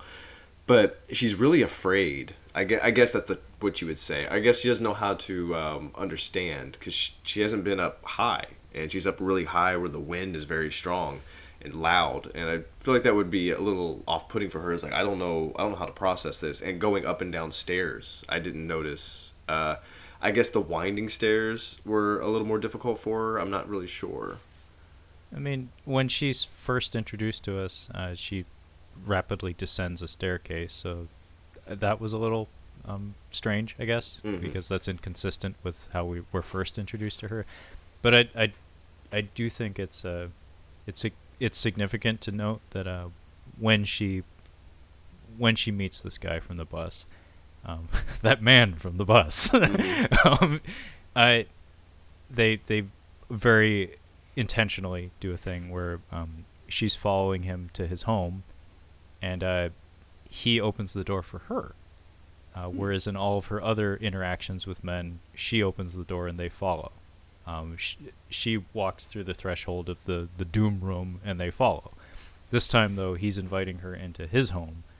Um, and same with the, the castle. Like, he carries her in there. Uh, they go up there together. And then, yeah, when she. We can't tell based on her body language and her face exactly what she's feeling. Like, if it's. He interprets it as fear. Um, I don't think it's cold, uh, although the wind is howling, because um, as everybody pointed out for her, she was ill dressed um, for the conditions in the Scottish Highlands. Um, so maybe weather doesn't affect her the same way it No. does the rest of us. I think it is sensory because we completely forgot about one of uh, a really important scene is when she falls down the sidewalk. Ah, Um, yes. th- I think that that I- I think what she's experiencing on the castle is like she hasn't experienced weather like this. I think the I think she's a little bit rattled because when she's she's walking down the street at one point and uh, it's unclear she just she happens to fall or trip and she lands face first and we kind of get like that uh, Tom Hanks in uh, in uh, Saving Private Ryan where he just goes and she's just like she doesn't know what to do. She doesn't move. She doesn't like do a push up to like get herself off the ground. Her face is just just staring at the sidewalk and she doesn't know what to do. And then there's like people standing around her like, "Hey, are you, all right?" You're just kind of laying there. Yeah, uh, it's difficult to interpret if she feels pain, but it, in one sense, I guess you could say that's like this maybe the first time she experienced that that kind of sensation. If Um, you'd never experienced falling down before and like if, if you ever like hit your head or like uh, like fallen down where it's like it happens so quick that you it takes you a second to realize what happened because you've done that before but if she's never fallen down and all of a sudden it just happens so fast that she's just staring into well, I guess nothing or she's just like really close to something like what I don't even know what just what just happened Mm-hmm. And I mean, on one end too, it could be like relishing the stimuli, where it's Mhm. like this is a new, this is a brand new feeling. Doesn't This matter if it's good or bad. It's just new. Yeah, this is different. I'm just gonna revel in this for just a second, and then I did like the, you know, a couple of dudes help her up, and she doesn't even acknowledge them. she just keeps walking. But what's interesting about the way that's shot is that we're, it's like another hidden camera shot from across the street, and it's just a whole minute of her, you know, like pacing down this sidewalk, and then out of nowhere she just trips. I think it might have been legit too yeah it, she's like a, a woman on a mission when it happens, but uh, yeah, it happens very suddenly, and it's a it's not an insignificant moment, that's for sure. Uh, I I'm not entirely certain what its reason for being there is, but obviously we said quite a bit about it. So I- it stands out. I think the the main thing to take away from, which is why I think that the castle scene is just she doesn't feel what humans feel. I think it's more of like um, like like a, a robot, like something's off. Like when she's on the castle, the wind. It's like this is this isn't normal. I haven't experienced this before, and I think her going down the stairs is she's still kind of rattled from that experience. Yeah, it's it's a very interesting sequence because it's very long and it's shot very intimately, mostly because logistically it's like it's a fucking castle staircase. Like, Yeah. there's not a whole lot of room to maneuver, but yeah, it's just this guy leading her down the stairs, and she's got these big dumb heels on. Um, so it's like every step is very very gingerly, and uh, yeah, she's even like holding a rope at some point for for stabilization. But um, after the castle, though, uh, they they have an intimate moment where they're Yeah. hanging out. I think on the couch together, and then they move to the bedroom. But it it's interesting how things start because she just kind of like turns her head towards him and shuts her eyes and kind of puts her Mhm. points her chin at him. um, the other thing that I don't think she feels anything because there's a moment. It's it takes a few minutes where she's staring at herself uh, naked in the mirror, and she's kind of just looking at the different angles. Like, and I paid attention. And like, is she gonna? so I'm like, I'm not trying to be crude or anything. Like, is she gonna touch her nipples? Like, is she going to be like aware that there's a sensation there or something? Mm, but mm, she mm, never does. Um, she's No. just looking like she's just looking at her figure on its own, which leads us into the next scene. Yes. Yeah, um, that was an interesting scene because it's lit by a like a space heater, Mhm. um, and yeah, it, he he very gentlemanly he puts her he puts a room together for her and just says good night, Good night. Oh, yeah. and just leaves her to her own devices. And before I'll he wait. leaves, he puts his. um, but we also get a moment between them where uh, he's like cleaning dishes and he puts on music, and uh, she starts to like tap her fingers to the beat because Mhm. it could be interpreted as either her actually keying in on the rhythm or just mirroring his foot. I think I- it was the latter. It's the latter because she's not even on beat. I, I paid attention to that because she's off tempo when she's tapping. um, but yeah, uh, they uh, they eventually do hop into bed, and it's interesting because like her her facial expressions seem like she's pleased with how things are progressing. Mm-hmm. Um, and he like starts to take off her clothes and whatnot, and uh, he does get on top of her. Um, but just as soon as they're naked below the waist, uh, she hops out of bed. she springs up. Well, he's having But there's- trouble. I think he was having trouble. Um, I, I think he was having trouble, and also there was a. I, I'm not sure if it was a confused edit here, but um, as soon as she goes native, the motorcycle men, there are more than one of Mhm. them now. There's three of them, as far as I know. Uh, they're, again, they have no dialogue, but just based on the urgency of their movements and the fact that they're, we keep cutting back to them almost incessantly, like them just zipping along highways. Um, it's inferred from the edits that they're coming for her Mhm. because they lost track of her and she failed to, you know, get the one guy uh, for them. Uh, so they had to clean up her mess and whatnot. Um, I, again, I'm not sure if it's a confused edit or if it's just me uh, confusing myself, but uh, there's a sound. I couldn't tell if it was a score if it was just ambient noise that sounds like a motorcycle whirring. Um, and that's when her eyes go wide when, when the man's on top of her and she springs out of bed. So at that moment, I was expecting Motorcycle Man to show up, Hmm. um, which would happen in a traditional narrative. Like that's that's the end of every uh, hidden assassin action movie, or like like uh, think like uh, what was it, uh, Long Kiss Goodnight or something, where it's like. Geena Davis was a secret assassin the whole time, like- and her past is coming back to bite her in the ass, or like a history of violence or something. But this is not that kind of movie. But yeah, there's a, a strange noise uh, that happens that that I thought was the whirring of a motorcycle. Um, and yeah, she springs out of bed, she kicks him off her, and uh, she puts a lamp up to her uh, her genitals Her that we yeah. don't even know if they're there, to be honest. Yeah, Um, we- there there is a frame of something going on down there, but I did not pause it to check because I'm not that kind of guy. Why we he uh, she goes full frontal in the movie, and I think we do. We get a very like brief shot of the uh, the hoo ha at one point, but it's like it's just a glimpse. And I noticed that the lighting, in particular, when she's like kind of checking herself out uh, next to the space heater, um, the shadow maintains over that area. So we're never really for sure what's happening. It maybe aesthetically it's there, like it just they like Terminator, like it's just there, but like I my theory is that there's an opening, but it's a Ken doll. Like it just there's nothing for it to go into. It's just there's a there's an opening there, and I think that's why he was like, uh, he gives her like a look like um something's not right here. Well, that could also be part of where the trouble's coming from. Where it's like you gotta help me out here. but uh, oh, It's like oh, trying I to fuck a brick wall. Yeah. but yeah, uh, either way, um, it's an awkward moment. Um, but yeah, uh, it's my suspicion that yeah, even if she has the equipment, it probably doesn't. It probably doesn't work the way you would expect it to. her reaction is kind of funny too. It's funny. Some of the reactions in the movie are uh, funny. She like shoots up. Oh, by the way, my man has got his shirt on like he's fucking Steven Seagal, uh, just leaving it on. He's he's the fat kid at the pool. Like yeah, it's a little awkward. He has his big plaid Huge shirt sweater, on, yeah, like huge sweater and nothing below the waist. It's like, hmm, that's not a Jeez, good look for anyone. No, um, at least wear a t-shirt or something. Uh, Yeah, for real. but she gets up and she sits on the foot of the bed naked, and you, she's got the lamp, and she's just like, like looking down. yeah, she, It's yeah, it's shot from it's shot from his perspective, so we see the back of her head, like Yeah, like, like, looking, looking like, well, well, goddamn, there isn't nothing there.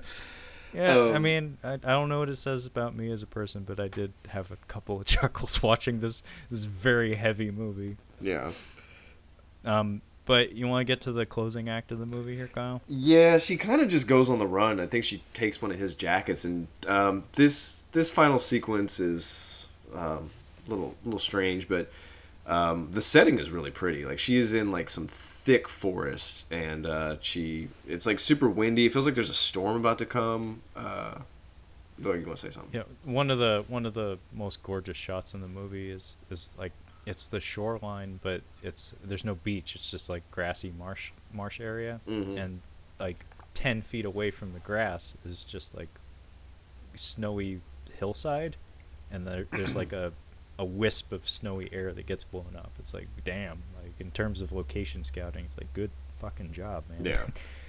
Um, yeah, she just kind of makes her way into the forest. She, she's just kind of running away, but not running away from anything. She's just kind of going, and uh, she ends up walking past this guy, and this was the guy that we talked about earlier, um, who's kind of like flipped the tables on her. I we just realized because she's been like a serial killer the whole time.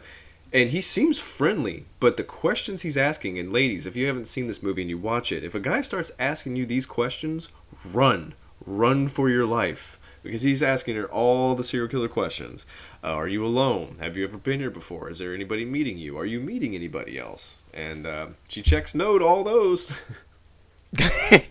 yeah, not only that, the the the rhythm, the pace of his speech is very hurried, and uh, it's a it's almost like Kiefer Sutherland in Dark City, where it's like he, he's like getting ahead of himself because he's too excited about what he's asking. It's like, dude, I need you to calm down and step off. yeah. Um, but yeah, she uh, finds uh, she finds like a shelter up in the mountains, and uh, I think he points out that it's like there's Mhm. like two thousand acres of woods up here, so it's easy to get lost. But uh, she goes into this shelter, and it's it's entirely empty, and she she does this weird move where she she sits on like this raised platform in the back. And it's it's very much like watching a child almost, where she she sits down, and at first I was interpreting it as her like See, I was really fixated on the motorcycle men at this point as being like something that was going to be A real threat, like something. yeah. That, yeah, something that was going to play into the story at some point. It never does. Um, but uh, I was interpreting her body language as being like she was afraid to put her back to the door or something. Like she wanted to see the entryway. Mhm. Um, so she sits on this and she she faces the, the entryway and she like slides herself on her butt. Like she keeps like pushing backwards. Like she doesn't like scoot. She just like uses her palms to like slide her butt across the floor like a dog almost. And Yeah. she like backs into the corner and she curls up like in the fetal position and for the first time, it looks like she's legitimately trying to rest. Um, and I think she actually does nod off, um, which is significant because I think it's literally the only time that happens in the whole movie. And uh, then she wakes up, and that creepy dude from the woods is right on, right up in her business. And Mhm. uh, what's interesting here is that uh, she takes off into the woods, and uh, she like tries to hide, but she like panics and keeps running, and eventually she comes to a vehicle that, oh, just so happens to be his vehicle. Yeah. Um, and he he catches up to her, and uh, yeah, he attempts to rape her. Um, but the, her her music, uh, the music that plays whenever she's you know preying on men, uh, plays over this sequence, and it's uh, it's almost like this this is like a, a poor alien woman kind of being subjected to like the many different angles of interactions that you can have with the opposite sex. Yeah. Um, like every extreme of it, and this is you know the ugliest one uh, that happens in the closing of the film, basically. Uh, but yeah, it's pretty grisly. Um, but it it takes a weird turn, um, as every other scene in this movie seems to. Takes a weird turn. Uh, did you notice that she starts honking the horn in the car? And I, I thought it was strange that she started doing that. Uh, first, I think she thought about maybe driving the car, but then she doesn't have the keys, and then she just starts honking the horn like that's going to do something. It was, I don't know, it was just very strange. well, everything about her actions in this in this section of the film is very strange. Like, two thousand acres of woods, you can't hide from the guy. Mhm. Like, it's like you could have you could just stayed put, and he probably never would have found you. Well, she she gets like it, at one point in traffic, like she's not paying attention, and there's horns honking behind her, and she kind of comes to, and then she starts, you know, she starts driving. So maybe she thought that that was going to alert somebody, like even though there's nobody around. I'm not sure, but yeah, Well, it needs to be said. This is the first and only time in the movie where she is 100% distressed. Like Mhm. you, it's not open to interpretation. Like everything about her performance communicates to us, the viewer, that yes, she is afraid. She's Mhm. she's in danger. Whereas you know some of the other weird situations she was in previously, even in like the club and stuff, like like you said, like her face doesn't really say much. You, you can tell by the fact that she's like hurrying that maybe she's uncomfortable. But this is the first time she's like tearing up and like like panting and and sounds distressed. Um, yeah, so this guy tries to do the business and he starts ripping her clothes off, and this is really uncomfortable. Like his like his demeanor while he's doing this is just very ugh. It's very It's gross. it mirrors it mirrors that of hers in the beginning of the film. It does, yeah. He's he's it, it very it works like I said from a structural standpoint it works very well because he's he's not really overly concerned about anything. He's just kind of treating her like a Piece like of meat, a yeah. bag of flesh. Yeah.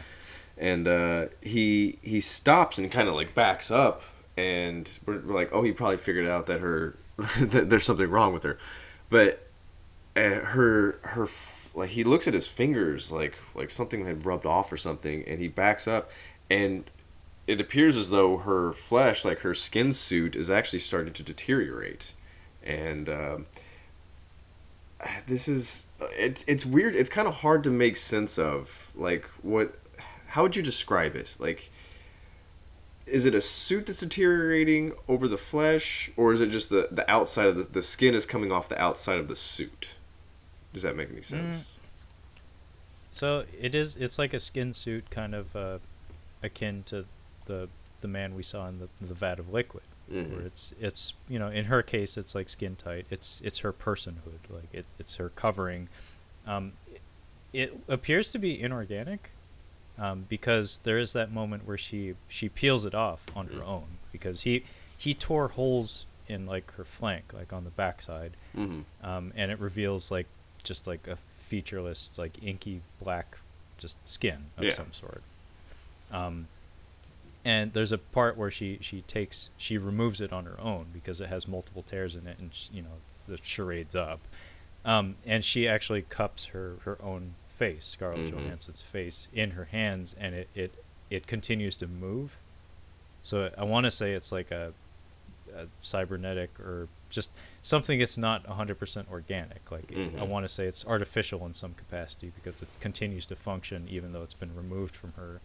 Um, even the eyeballs are are in the thing, so it's definitely a covering of some sort. Maybe it's like the Independence Day aliens, where they have the the, the big exosuit thing, but then the the little thing that comes out of the face, the Mhm. dar dar. It, there's like an actual little like alien gray in there. Um, so yeah, I think it's like some sort of uh, device that they put on, like a artificial covering.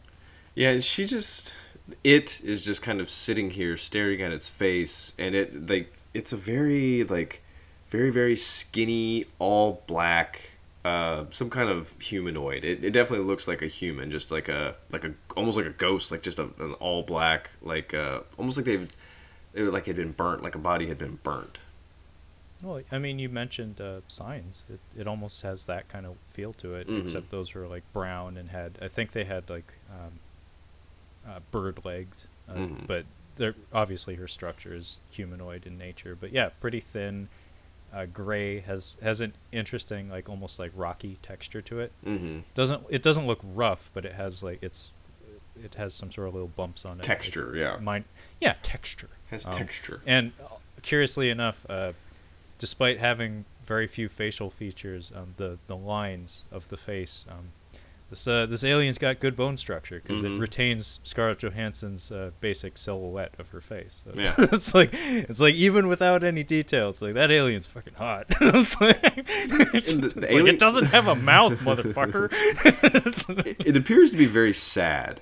Um, I Yeah. guess that's what what's happening here, and it's just kind of, I guess, having a moment like maybe it was enjoying, like, it was enjoying the idea of being human, but it just wasn't able to assimilate and knows that it it's not going to be able to stay here, kind of thing. Well, yet yet another theme that I don't know what it interprets out to. Like I don't actually know what significance it holds. But reflections, reflections are a, a key like visual motif in the film, Mhm. where the the floor um, of the the black room uh, is reflective.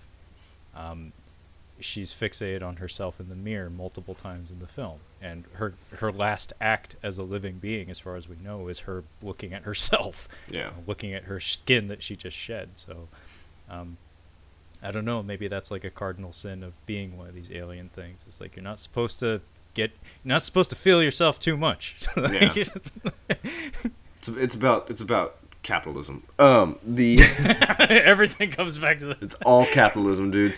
Uh, the um, so the, the that piece of shit goes back to his truck, and he comes back, and he just starts dumping gasoline on um, on it, and it, it takes off running, but he manages to set it on fire before he gets away, and you get a shot of the of the thing just running out of the woods. This kind of like it could have been a stuntman or CGI. Either way, It was Uh, a stuntman. it was a stuntman? stuntman. Okay. Oh yeah. it looked pretty good. Um, but yeah, he just kind of starts running away, burning, and then falls down and just basically is dead. And uh, Yeah, it. Uh, somebody got a uh, full body burn on their uh, on their resume for that. So Mhm. good on them. Um, that's always cool. But the, you know the coolest the coolest burnings I've seen in movies are uh, the ones where they use the gel. Um, I, the the one that comes to mind is uh, Watchmen, which I don't think you've seen. no, I haven't seen that one. Well, there's a scene in a prison riot that's it's blinker you'll miss it, but there's a, a shirtless dude running around the prison on fire, and it's like, damn, that's savage. Like, cause like he's not wearing a, a flame retardant suit. He's not wearing, you know, like a, a Kevin Bacon and Hollow Man like rubber mask on his head. He's he is just bare chested running down the hall on That's fire crazy.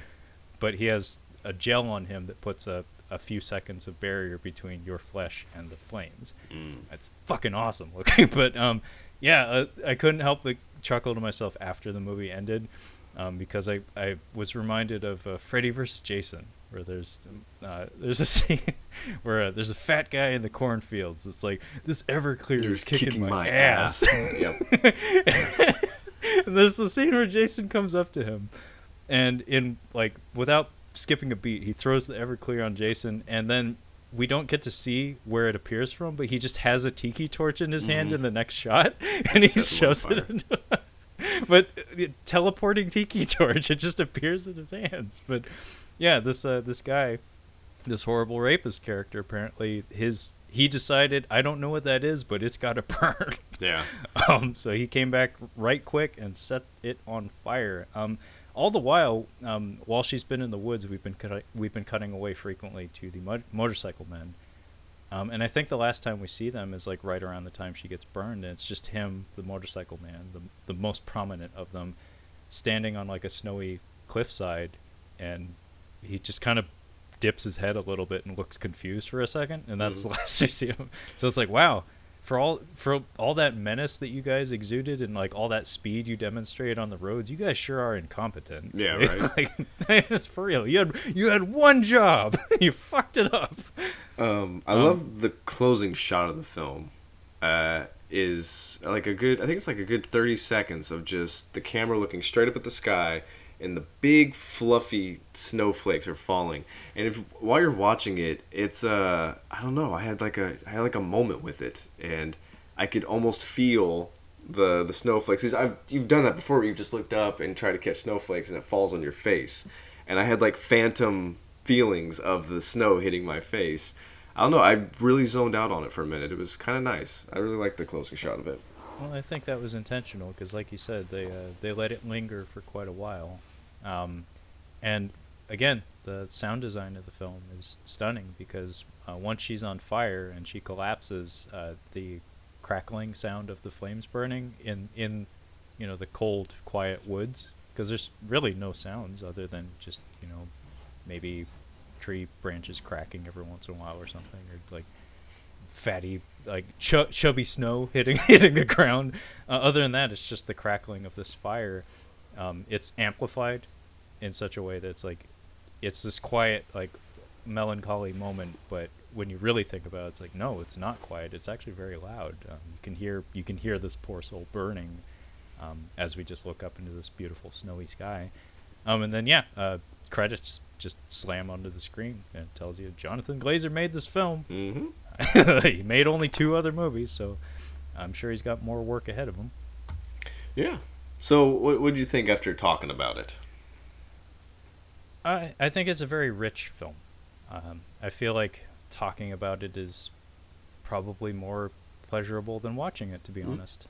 Because in the moment, like you said, it it does have a, it is a little repetitive. Um, it does lull a little bit towards the middle. It's not that it's it's not that it's not enjoyable to watch. It's just um, I have the kind of mind that I'm I'm always asking questions and I'm always trying to string things together. So I'm just like collecting themes and motifs and possible outcomes for the story the whole time I'm watching it, as opposed to just watching it. Mm-hmm. It's very hard for me to do that, and I feel like maybe for me specifically, I got in my own way.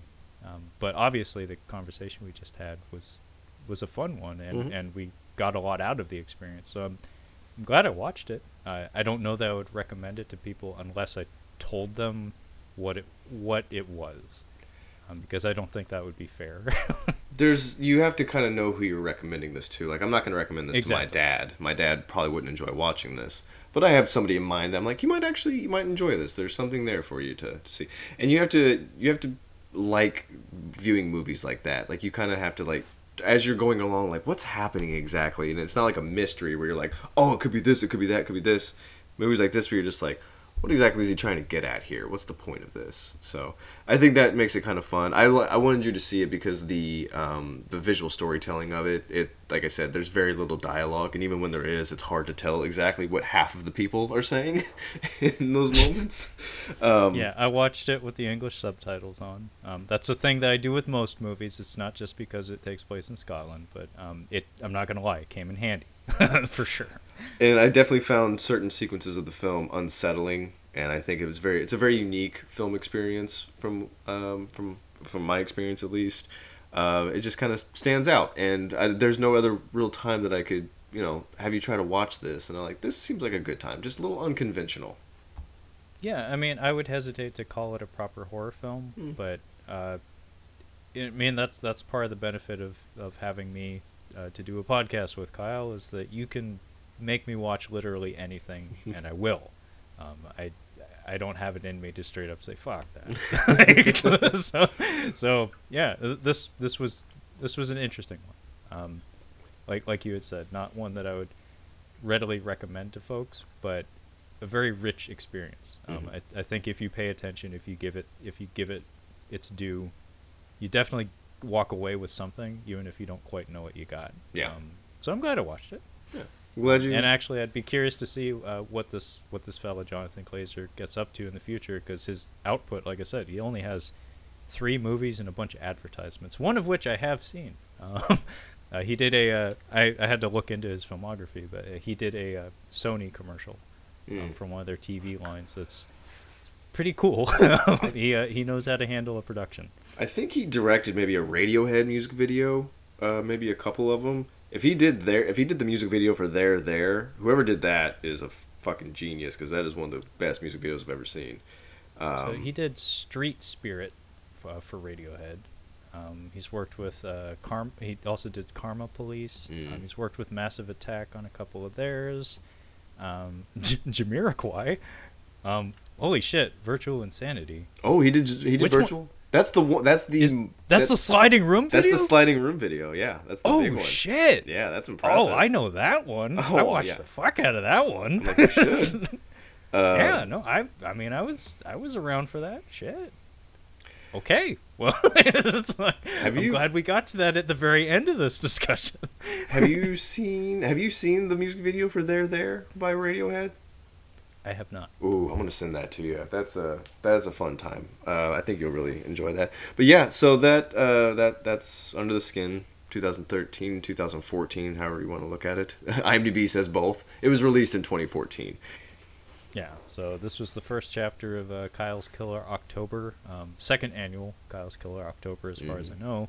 Um, and sometime this month we'll also be having our 100th episode. Yeah. So uh, that'll be interesting. But yeah, uh, if you want to check out some of our other works, our other podcasts, um, you can find all that on our website at uh, catchinguponcinema.com. Uh, we also have a couple of social media accounts at at Twitter at Catching Cinema, as well as on the Instagram at Catching Up on Cinema. So uh, feel free to hit us up at either of those accounts if uh, you have any suggestions for future episodes and whatnot. Um, but that being said, uh, thank you so much for listening, and we will catch you next time. Yep. Yep.